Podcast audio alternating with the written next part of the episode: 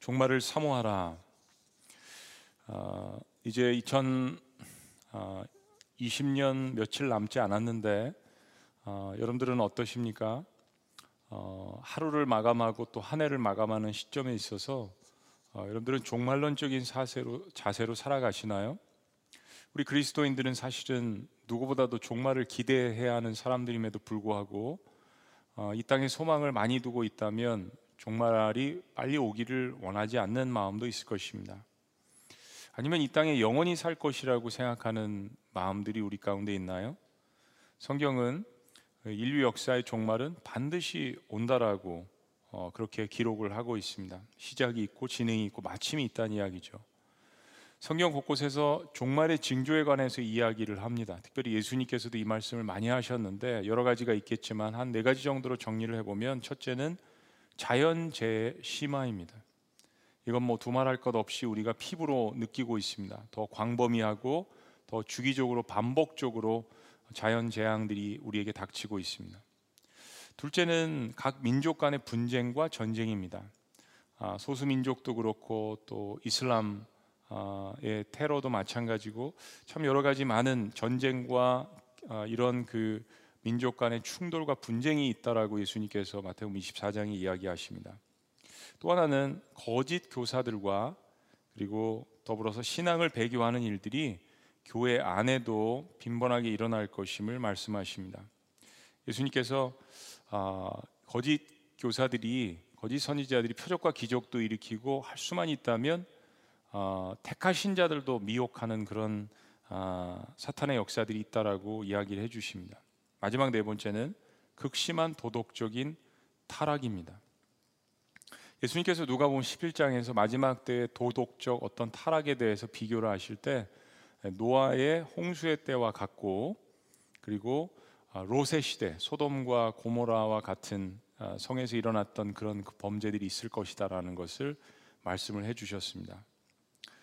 아, 현대의 죄 가운데 하나는 성적인 탐욕 또 방종 타락한 그런 모습들을 통해서 가정들이 파괴가 되어지고 그리고 10대 임신율들이 해마다 증가를 하고 또 그것 때문에 낙태를 많이 하게 되고 또 낙태를 합법화시키는 이런 움직임들 그리고 그것들이 아, 이제 패스가 된 그런 나라들도 이미 존재합니다. 제가 굉장히 중요한 자료를 최근에 얻게 됐는데요.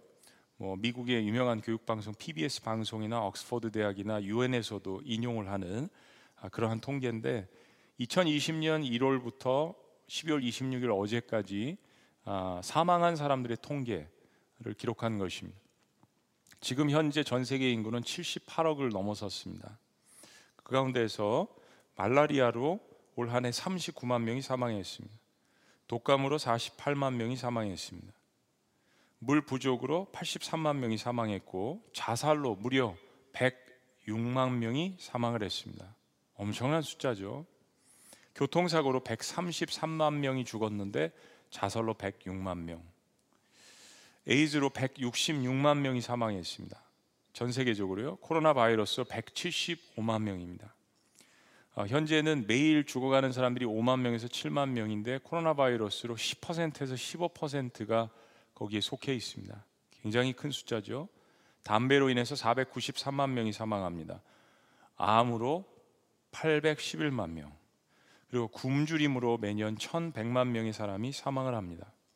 그리고 에이즈로 감염된 사람은 4,200만 명에 달합니다. 그런데 사망한 사람들의 숫자 중에 가장 큰 통계가 뭐냐면 낙태입니다.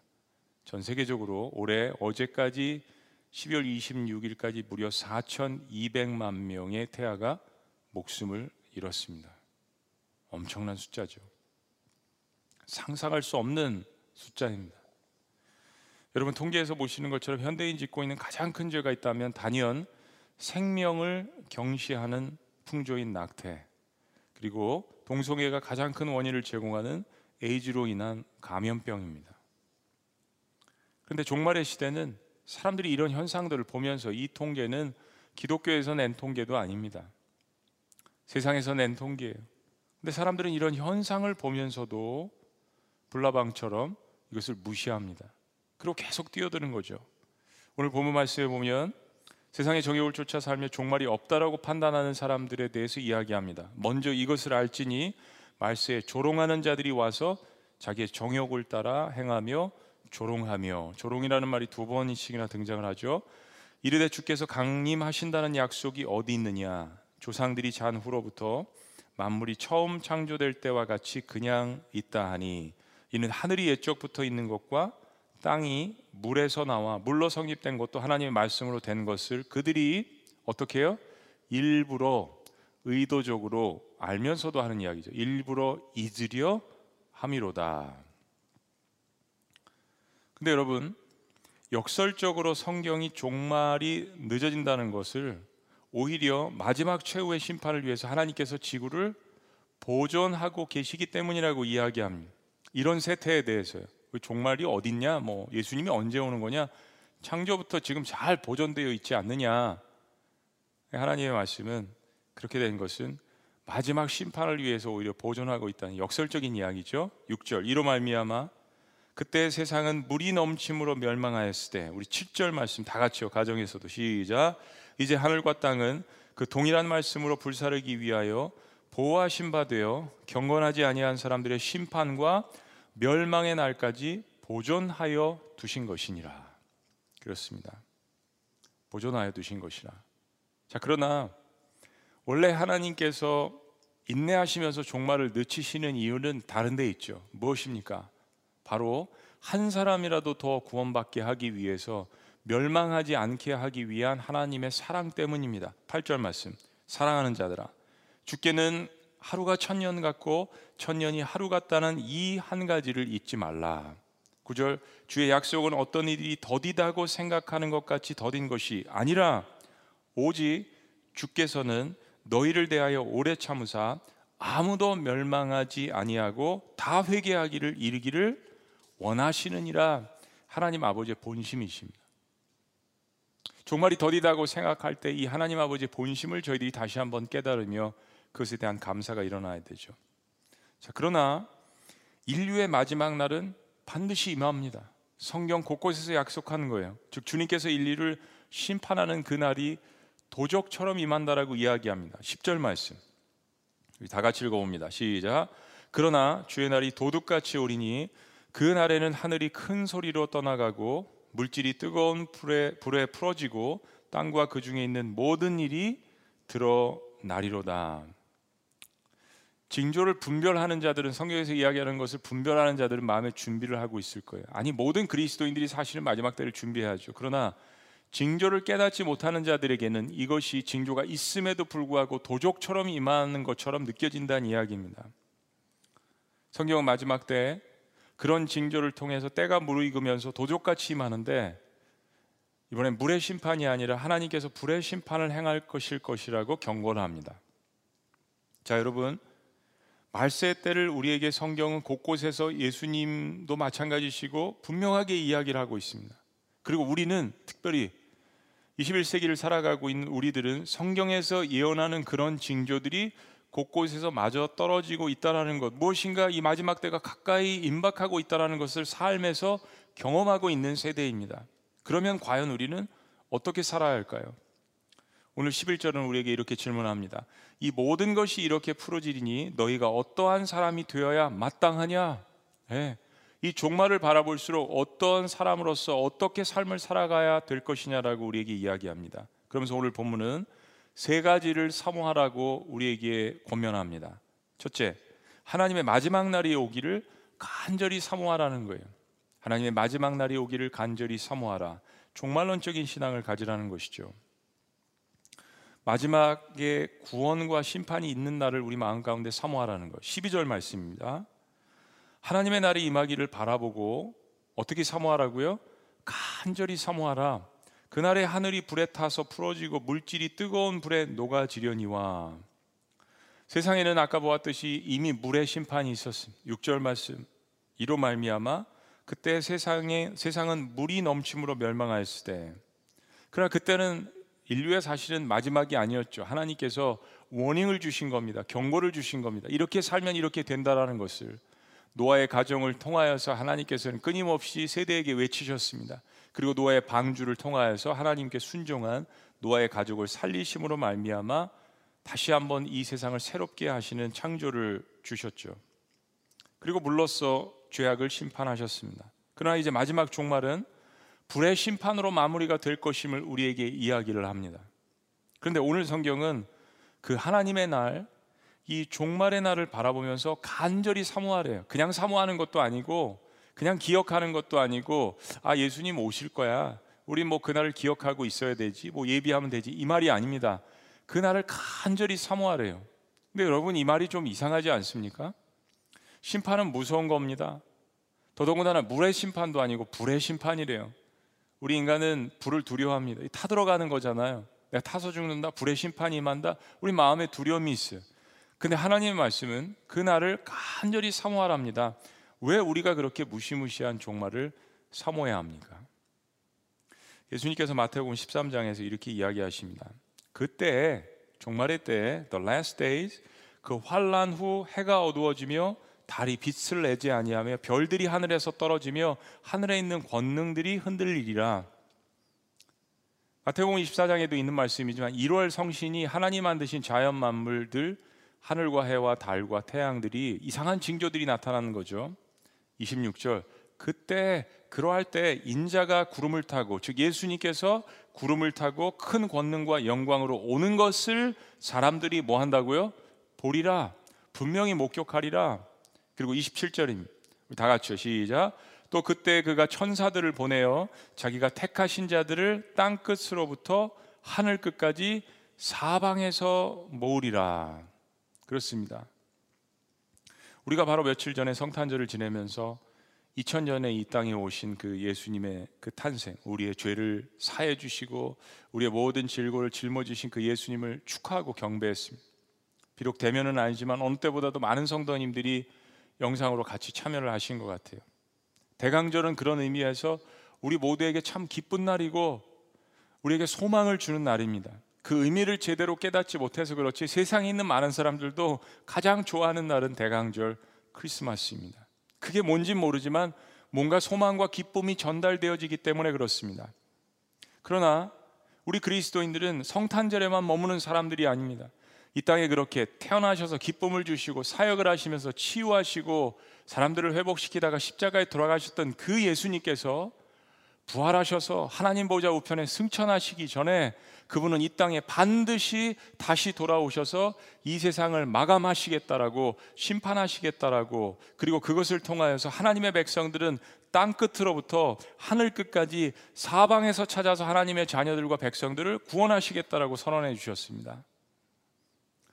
여러분 정말 예수님을 사랑하는 사람들이라면 우리는요 누구보다도 하나님이 정하신 인류의 종만의 날을 그냥 바라보는 게 아니라 간절히 바라보고 사모해야 하는 사람들입니다. 왜냐하면 내가 그토록 사랑하는 나의 왕이시고 구주시고 나의 참 주인이신 나의 친구이신 나의 구세주이신 그 사랑하는 신랑 되신 예수님께서 다시 오시는 날이기 때문입니다.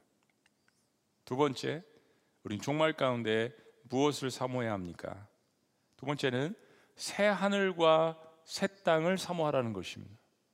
모든 것을 다시 한번 새롭게 하시는 미래에 대한 소망입니다.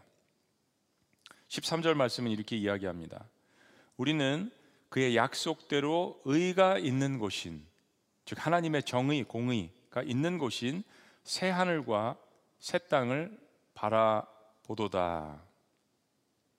즉 하나님의 공의, 하나님의 정의, 하나님의 사랑, 하나님의 거룩, 하나님의 영광이 완벽하게 다스림을 받는 것. 그것은 하나님이 사랑하는 백성들이 순종하고 사랑하는 그곳에 이루어지는 하나님 나라를 이야기하는 거죠.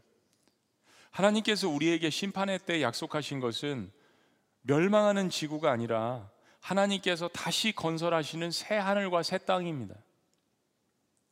12월 24일 날 JTBC 어, 뉴스에 코로나 환자가 장례 없이 그 화장을 한다라는 보고가 실렸습니다. 유가족 중에 어느 한 분이 딸이 엄마를 생각하면서 이런 가슴 아픈 이야기를 했습니다. 엄마 얼굴도 못 봤지요. 왜냐하면 코로나 균체이니까요. 엄마이기 이전에요. 여러분 이거 너무나도 가슴 아픈 이야기입니다. 지금 방역 지침이 장례 치르기 전에 화장부터 해야 하는데 함께 있는 가족들은 의심 대상이기 때문에 자가 격리를 해야 되는 거예요. 그러면 코로나가 확진돼서 건강이 안 좋아서 돌아가시면 그 가족들은 자가 격리가 되고 그 임종을 지켜보지 못하고 그리고 화장도 지켜보지 못하고 장례도 치르지 못하고 서로 작별하는 겁니다. 이 얼마나 가슴 아픈 현실입니까, 여러분? 뉴스에서 이야기하기를 우리나라가 이 방역 지침을 2월부터 지금까지 시행하고 있는데 9월에 WHO 세계 보건기구에서 나온 지침은 감염병으로 숨진 사람을 화장해야 한다는 가설은 근거가 없는 것으로 지침을 내렸다고 합니다. 이게 시정됐으면 좋겠어요. 우리에게 누구에게나 다 일어날 수 있는 일인데 얼마나 억울하고 황당하고 가슴 아픈 일입니까? 저희 교회도 성도님 가운데 코로나로 인해서 감염 때문에 사랑하는 아내를 하늘나라로 먼저 보내고 정말 말할 수 없는 슬픔 가운데 계신 성도님이 계십니다. 주일에 새가족들을 위해서 매주 헌신하시는 장로님이라서 제가 그분의 얼굴을 기억합니다. 근데 장로님 아내 되시는 권사님께서 확진 판정을 받으셨는데 감기 증상이 있으시더니 너무나도 급작스럽게 소천을 하신 거예요. 그리고 장로님은 자가격리 하시니까 장례도 못 가시고 못 치르시고 화장도 어, 못 하시고 지금도 격리 중이십니다. 이 얼마나 억장이 무너지는 일이에요, 여러분. 여러분이 당사자라고 생각하신다면 정말 상상하기도 힘든 그런 일이지 않습니까? 전화로나마 기도를 해드렸는데 옥사이기 전에 인간으로서 정말 뭐라고 할 수 있는 이야기가 없더라고요. 뭐라고 여러분 위로를 할 수 있을까요? 이 상황에서. 그러나 그럼에도 불구하고 제가 분명하게 말씀드릴 수 있었던 것, 격려할 수 있었던 것은 위로해 드릴 수 있었던 것은 단 하나 오직 예수님 안에 있는 부활에 대한 소망입니다. 부활에 대한 소망. 새 하늘과 새 땅 가운데 사랑하는 주님의 모든 가족들 다시 만나게 하실 수 있는 이 놀라운 소망. 여러분 이 소망이 없으면 사람들이 이런 상황과 사태에 대해서 어떻게 살아갈 거예요? 계속 우울해지고 그래서 100만 명 이상씩 자살을 하고 코로나로 죽은 사람이 165만 명인데 자살로 죽은 사람이 100만 명이 넘습니다. 일전에 코로나 한복판에서 장례를 치루어 드린 교회 성도님이 계십니다. 그런데 놀라운 간증을 들려주셨어요. 장례를 치러 보니까 가족들이 다 교회 안 다니시는 것 같아요.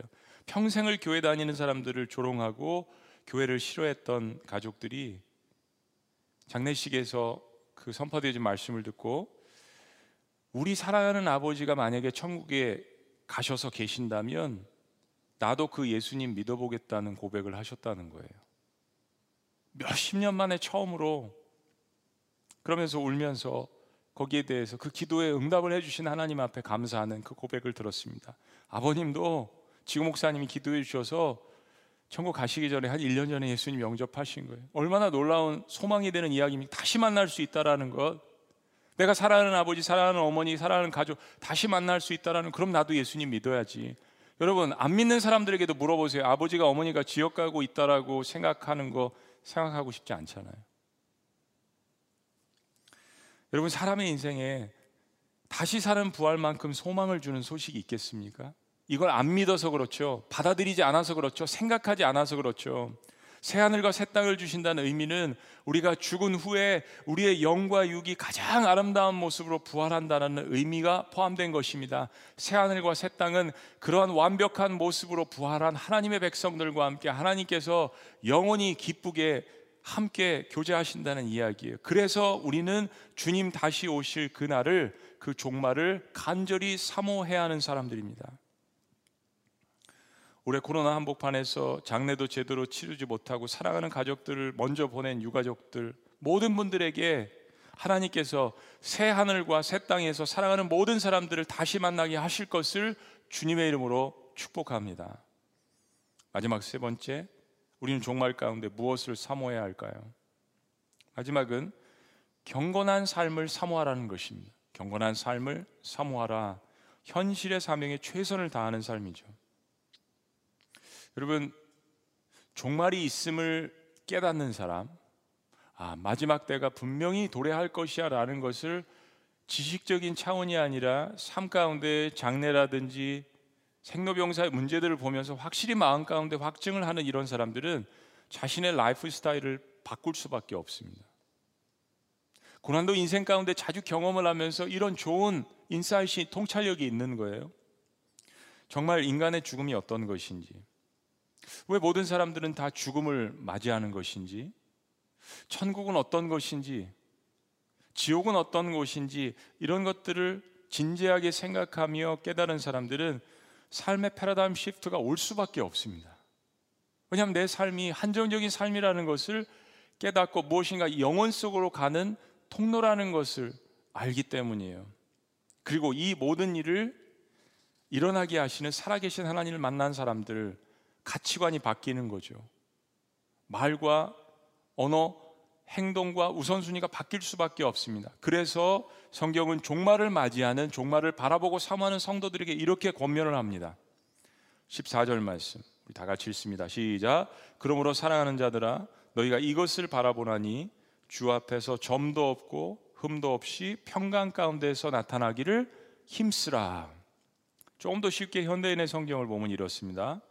그러므로 사랑하는 여러분, 여러분은 그날을 기다리며 하나님 앞에서 흠없는 깨끗한 생활을 하여 평안한 마음 가운데 평안한 마음으로 그분을 뵙도록 노력하십시오.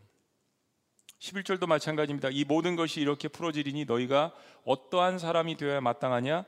거룩한 행실과 경건함으로. 사랑하는 여러분, 종말이 있음을 아는 사람은 삶을 함부로 살지 않습니다. 정말 내일 아니면 오늘 밤 하나님이 나를 부르실 수 있어. 라고 정말 그 하나님의 부르심, 나의 종말이 곧 올 수 있다라는 사실을 안다면 정말 인생 가운데 많은 것들이 해결되고 내려놓을 수 있을 거예요. 내려놓을 수 있을 겁니다. 정말 오늘 한 시간 사랑하는 사실이 얼마나 귀중하다는 것을 깨닫는다면 왜냐하면 내일이 오지 않을 수도 있으니까요. 우리가 이 땅에서만 할 수 있는 일들이 있잖아요. 몇 주 전에 코로나 확진자가 많이 늘어나면서 병원 시설이 부족하다는 이야기가 뉴스에 자주 등장을 했습니다. 그러니까 심각한 중증 환자가 생겨도 전담 병원이 없으면은 치료받지 못하잖아요. 집에서 기다려야 하는 이런 상황들이 아, 생겨나게 됐습니다. 굉장히 위험한 그런 상황들이죠. 그러다가 뉴스에서 평택에 있는 박예병원 병상 전체를 병동 전체 220개를 코로나 환자들을 위해서 내어놓았다는 소식을 접했습니다.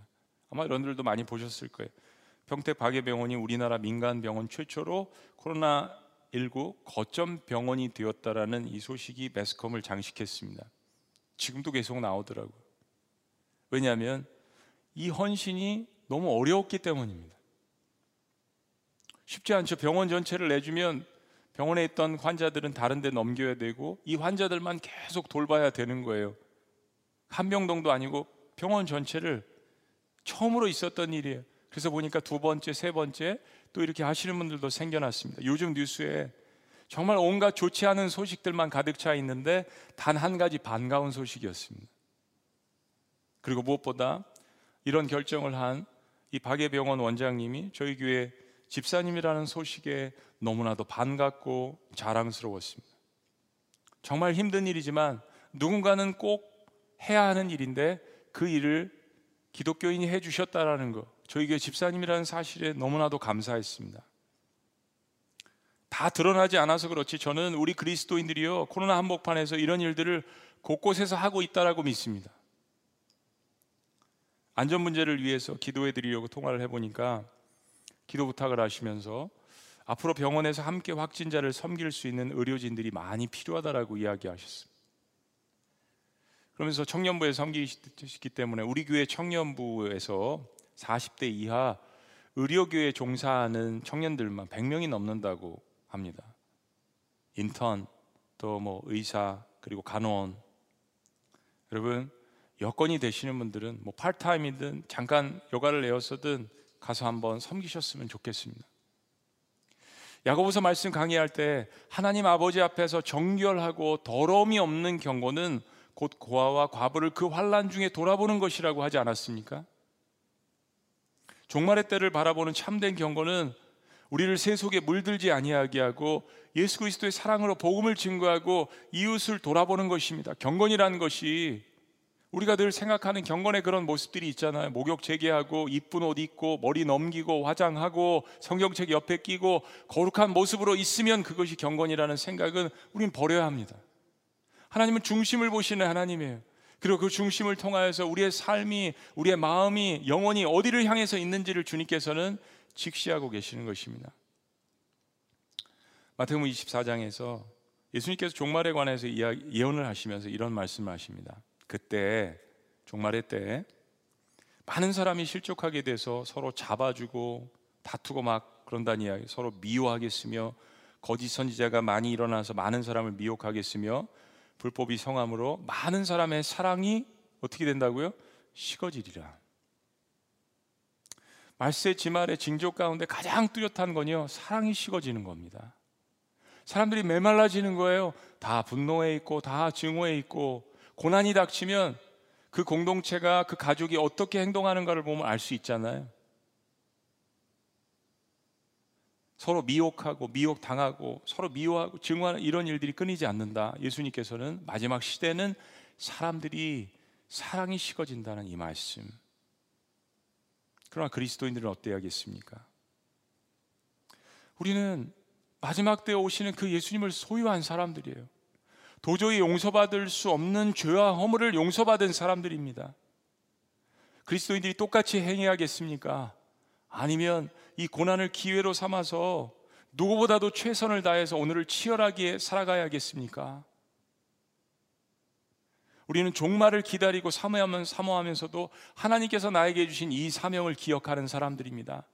내 속에 예수 그리스도의 피가 흐르고 그것을 깨우쳐 주시고 가르쳐 주시는 성령님의 역사가 있기 때문에 나는 오늘도 그 사명에 최선을 다해서 나 같은 죄인 하나를 구원하기 위해서 오늘도 에덴 동산에 뽑혔던 그 사과나무 그 나무를 하나를 다시 심기 위하여서 하나님 앞에 최선을 다해서 인생을 치열하게 살아가는 사람들입니다. 오늘을 그렇게 살 때 내일 종말이 의미가 있는 것 아니겠습니까?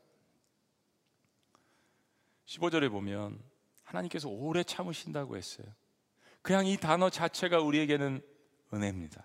하루를 천년처럼 천년을 하루처럼 또 우리 주의 오래 참으심이 구원이 될 줄로 여기라. 그런데 여러분 하나님께서 오래 참으신다는 이 말씀이 악에 대해서 영원히 참으신다는 말씀이 아닙니다. 모든 사람들에게 종말이 필요한 것은 하나님의 공의와 정의가 모든 사람들에게 공평하게 실현되는 날이기 때문이에요. 사람들은 공평을 원하잖아요. 우리가 인생을 살면서 반드시 그래서 기억해야 되는 것은 악을 행하면서 하나님을 시험하지 말아야 합니다. 무서운 일입니다. 반드시 심판하는 때가 옵니다. 2017년도 보건복지부 통계에 의하면 아, 우리나라 낙태가 그 한 해 5만 명이라고 발표했습니다. 그런데 대한산부인과 의사회에서 발표한 것은 110만 명이에요. 우리나라 한 해의 낙태가 110만 명. 2017년도에 왜 이렇게 통계가 다르냐면 낙태는 불법이기 때문입니다. 매일 평균 3천 명의 낙태 수술이 우리나라에서 이루어진다는 충격적인 보고. 인구 절벽이다. 우리 대한민국 사람이 모자란다. 100만 명씩 낙태를 합니다, 여러분. OECD 국가 중에 인구 비율로 봤을 때 낙태율 1위에 해당합니다. 1953년 9월 처음에 낙태죄가 생긴 이래로 지금까지 67년 동안 낙태를 전면적으로 금지해온 몇몇 안 되는 그런 나라들 가운데 하나입니다. 그런데 그렇게 했는데도 110만 명 낙태를 했으면 여러분 이걸 폐지하면 어떻게 되겠어요? 작년 4월 11일 헌법재판소가 이 낙태죄가 임신한 여성의 자기 결정권을 제한하고 있다면서 2020년 올해 12월 31일까지 이 조항을 개정하라는 헌법 불합치 결정을 내렸습니다. 그리고 지난 10월 7일 정부가 이 결정에 따라서 낙태죄 처벌 조항은 유지하지만 임신 14주까지는 조건 없이 낙태를 허용하고 여러분 사실은 거의 대부분의 낙태는 14주 이전에 이루어짐 초기에 이루어지잖아요. 이게 아이가 커가면 양심이라는 게 더 발동을 해가지고 낙태를 점점 못하고 14주 이전에 조건 없이 낙태를 허용한다. 임신 15주, 24주는 조건부로 낙태를 허용한다는 내용을 담은 개정안을 마련해서 입법을 예고했습니다. 그리고 지난달 11월 24일 이 법안이 국무회의에서 통과가 되었습니다. 그러면 61년 동안 유지되었던 전면적인 낙태 금지 조항이 사라지는 것도 안타까운데 이 개정안조차 정기국회에서 처리되지 않아서 현재는 낙태를 어떻게 제어할 수 있는 최소한의 법적 장치도 사라지는 그러한 상태의 위기입니다. 낙태법 개정 시한인 12월 31일까지 이 개정안이 처리되지 않으면 2021년 1월 1일부터 낙태죄가 자동 폐기되어서 어떤 낙태에 대해서도 책임을 물을 수가 없게 됩니다. 이마저도 지난 10일 정기국회가 마감되어서 불가능해졌습니다. 12월 31일까지 임시국회가 열리지 않는다면 이 상태로 가는 거예요. 그리고 내년에 다시 시작하는 정기국회에서 개정을 기대할 수 있지만 사실상 낙태죄는 역사 속에서 사라질 수 있는 운명에 처하게 되어 있습니다.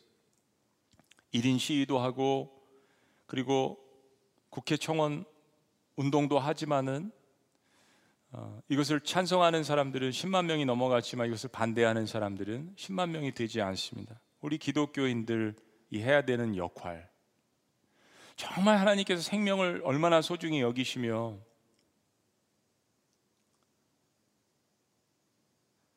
꼭 부득이하게 낙태를 해야 되는 경우들에서도 이해를 하지만 정말 이렇게 된다면 여러분 이 사실을 기독교인들이 알고 있고 기도하고 어떻게 생각하고 어떻게 행동해야 될지를 주님께서 오늘 이야기하십니다.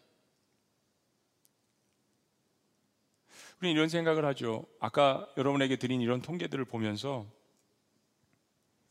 왜 주님이 빨리 오시지 않을까? 세상이 이런데 말세 지말의 징조들이 보이는데 왜 주님 빨리 오시지 않을까? 이런 고민들 또 질문들을 합니다. 인류의 종말은 아직 오지 않았습니다. 빨리 오신다고 하신 주님께서 2000년을 인내하십니다. 완벽한 하나님의 나라도 아직 오지 않았습니다. 그런데 우리는 이 땅 가운데서 이미 경험하고 있는 하나님의 나라가 있음도 기억해야 합니다. 우리의 죄를 사해 주신 그 놀라운 구원에 대한 기쁨, 그리고 인생을 다시 살라고 주님께서 성령의 은사들을 주셔서 열매를 주시고 능력 있게 사명을 감당하게 하시는 거. 용서의 기쁨, 섬기는 기쁨, 능력의 기쁨. 그리고 우리는 이것을 통해서 우리가 천국에 가서 경험할 그 완벽한 것들의 그림자를 목격하게 됩니다. 그리고 고난의 한복판에서 이런 하나님께서 주시는 기쁨들을 통하여서 견디게 됩니다. 마찬가지로 인류의 종말도 between already and not yet 아직과 그리고 이미 사이에 긴장 관계에 있습니다. 인류의 종말은 오늘 말씀처럼 하나님께서 인류의 죄에 대해서 오래 참으시기 때문에 한 영혼이라도 구원하시려고 기다리고 계세요. 그러나 여러분 이 사실을 기억해야 합니다. 우리는 하나님께서 각 개인마다, 가정마다, 각 시대마다, 민족마다 심판하시는 부분이 있다라는 것을 깨달아야 합니다. 역사 속에서 깨달아야 합니다. 인류가 역사 속에 경험한 재앙들을 모두 하나님의 직접적인 심판이라고 단정 지을 수는 없지만 이제 시간이 지남에 따라서 코로나 바이러스는 하나님께서 인류에게 경정을 울리시는 하나님의 도구임을 분명히 깨달아가고 있습니다. 모든 사람들이 깨달아가고 있어요. 이처럼 하나님께서 정하신 인류의 종말이 아직 오지 않았다고 교만하고 방자하고 정욕으로 사는 사람들은 개인과 공동체와 국가, 민족과 시대마다 하나님의 심판이 있었음을 역사 속에서 그래서 기억해야 하는 것입니다. 우리보다 먼저 간 과거의 유명 인사들 중 그 어느 누구도 살아와서 우리 앞에 선 사람이 없습니다. 이것은 무엇을 이야기합니까? 인간에게는 모든 개인마다 자신의 일생을 마치면서 분명히 삶에 대한 마지막 판단이 있음을 증거하는 것입니다. 사랑하는 여러분, 개인의 종말, 시대의 종말은 항상 있어 왔습니다. 그리고 지금도 우리는 보고 있습니다. 그것은 앞으로 다가올 인류의 종말을 보여주는 그림자입니다. 개인과 민족과 국가 공동체의 종말은 반드시 올 것입니다. 세상의 부정의와 불평등과 억울함, 이해할 수 없는 고난과 아픔을 겪은 사람들일수록 오늘 이 말씀을 기억하셨으면 좋겠습니다. 세상이 왜 이렇게 불공평해? 나는 왜 이렇게 억울한 일을 많이 당해? 나는 왜 이렇게 관계없는 고난들을 많이 당해 하는 사람들일수록 여러분 기억하세요. 인류의 종말은 그 모든 것을 갚아주시는 하나님의 최종 판단이십니다. 악한 자에게는 말 그대로 심판, 선한 자에게는 말 그대로 완전한 회복입니다. 그러므로 정말 하나님의 정의와 공의를 보기 원하는 사람들은 하나님께서 세상을 심판하시려고 그의 아들을 다시 이 땅에 보내시는 그 마지막 날을 간절히 사모하시고 또 사모하시기를 주의 이름으로 축복합니다. 기도하시겠습니다.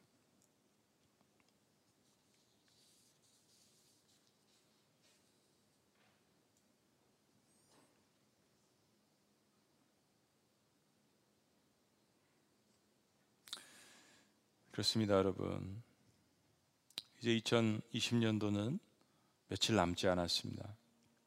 이제 2020년 참 우리가 대망으로 시작한 한 해가 이렇게 될 줄은 아무도 예상하지 못했습니다. 코로나 바이러스를 우리는 많은 새로운 일들, 새로운 고난들을 겪었습니다. 우리는 이 교훈을 평생의 신앙의 영적인 교훈으로 삼아야 합니다. 그래서 하나님의 마지막 날이 오기를 간절히 사모하는 것입니다. 종말론적인 신앙을 가지고 간절히 그리고 동시에 새 하늘과 새 땅을 사모하는 것입니다. 나에게 주님께서 완벽한 새로운 모습을 주시고 완벽하게 예수님 닮은 모습으로 부활하게 하시고 모든 것을 새롭게 하시는 미래에 대한 소망을 꿈꾸는 것입니다. 그래서 더욱 더 경건한 삶을 사모하는 것이죠. 하나님을 사랑하고 하나님의 형상을 닮은 아직 예수님 믿지 못한 사람들을 섬기고 복음을 증거하는 이 현실의 주님 주, 주신 주신 이 상황에 최선을 다하는 삶 얼마나 멋진 삶입니까? 오늘 죽어도 후회가 없고 여한이 없는 삶입니다. 그래서 우리는 그렇게 고백하는 것입니다. 아멘 주 예수여 어서 오시옵소서. 이 땅에 소망을 두고 있는 단 하나의 이유가 있다면 주님 맡기신 그 사명을 한 영혼을 구원하기 위해서 오늘을 살아가는 그 소망. 그래서 평안 가운데 내가 주님을 맞이하는 소망 여전히 부족하고 나도 여전히 허물 가운데 있는 죄인지만 그러나 예수 그리스도의 보혈로서 나를 씻어 주시고 새롭게 하신 그 주님의 은혜 때문에 감사해서 나 같은 죄인에게 이 복음을 선포하는 자세를 선포하는 모든 사람들에게 그런 사명을 주신 그 하나님 앞에 최선을 다하는 삶 그거야말로 멋진 삶이 아니겠습니까? 주님께서 은혜로 받아주시는 삶입니다. 그래서 우리는 고백하는 거예요. 아멘 주 예수여 어서 오시옵소서. 살아계신 하나님, 코로나 때문에 장례도 치르지 못하고 사랑하는 가족들을 먼저 주님 품으로 보낸 이 땅을 살아나가는 우리 모든 가족들을 주님께서 기억하여 주시옵소서. 오늘 말씀을 통하여서 그들을 위로하시고 치료하시고 구원의 역사를 베풀어 주시옵소서. 그 외에도 극심한 환란과 고난 가운데서 살아가고 있는 이 땅을 살아가고 있는 그리스도인들 주님께서 기억하시고 마지막 날에 모든 것을 새롭게 하시는 우리 주님의 말씀 가운데 큰 위로와 격려와 부활에 대한 소망으로 나아갈 수 있도록 역사하여 주옵소서. 아멘 주 예수여 어서 오시옵소서. 놀라우신 다시 오실 예수 그리스도 이름으로 축복하며 기도합나이다. 아멘. 우리 자리에서 다 같이 일어나시겠습니다. 다 같이 일어나셔서 아멘. 주 예수여 어서 오시옵소서. 우리 기도하는 마음으로 고백하며 찬양합니다.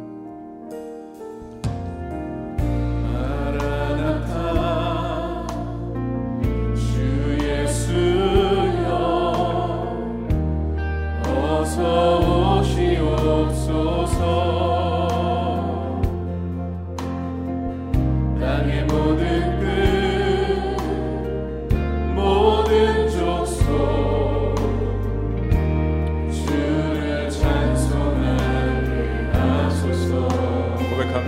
마라나타.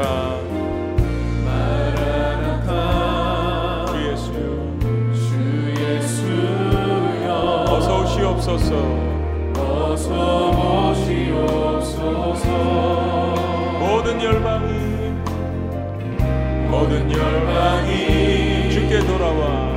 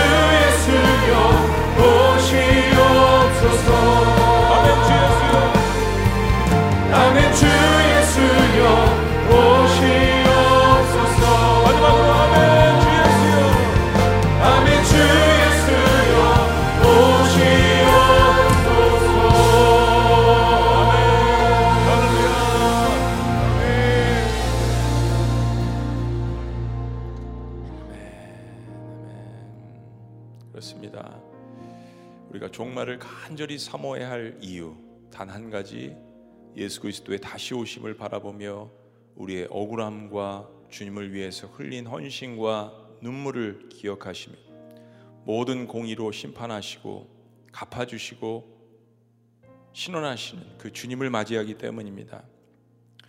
우리 성도님들 가운데서도 그리스도인들 가운데서도 하나님을 잘 알지 못해서 혹은 부득이한 상황들 가운데서 낙타를 경험한 사람들이 있습니까? 주님 앞에 회개함으로 나올 때 주님께서 왜 그 마음에 평강을 주시고 용서함을 주시지 않겠습니까? 우리에게 구원을 베풀어 주시는 하나님이신데요. 하나님, 저들이 그 하나님을 경험할 수 있도록 함께하여 주시옵소서. 하나님 사랑하는 사람들 먼저 보낸 사람들 주님께서 위로하시고 모든 고난 가운데 있는 사람들이 부활에 대한 소망 마라나타에 대한 신앙으로 나아갈 수 있도록 역사하여 주시옵소서. 오늘 이 말씀으로 살아가기를 원하는 모든 그리스도인들에게 하나님의 평강이 있게 하여 주시옵소서. 이제는 우리 주 예수 그리스도의 은혜와 하나님 아버지의 극진하신 사랑과 성령님의 감화교통 역사하심이 마지막 종말을 바라보며 아멘 주 예수여 어서 오시옵소서라 고백하며 주님 오신을 준비하는 모든 백성들의 고백과 삶 위에 교회 공동체 위에 지금부터 영원토록 함께 하시기를 간절히 축원합나이다. 아멘.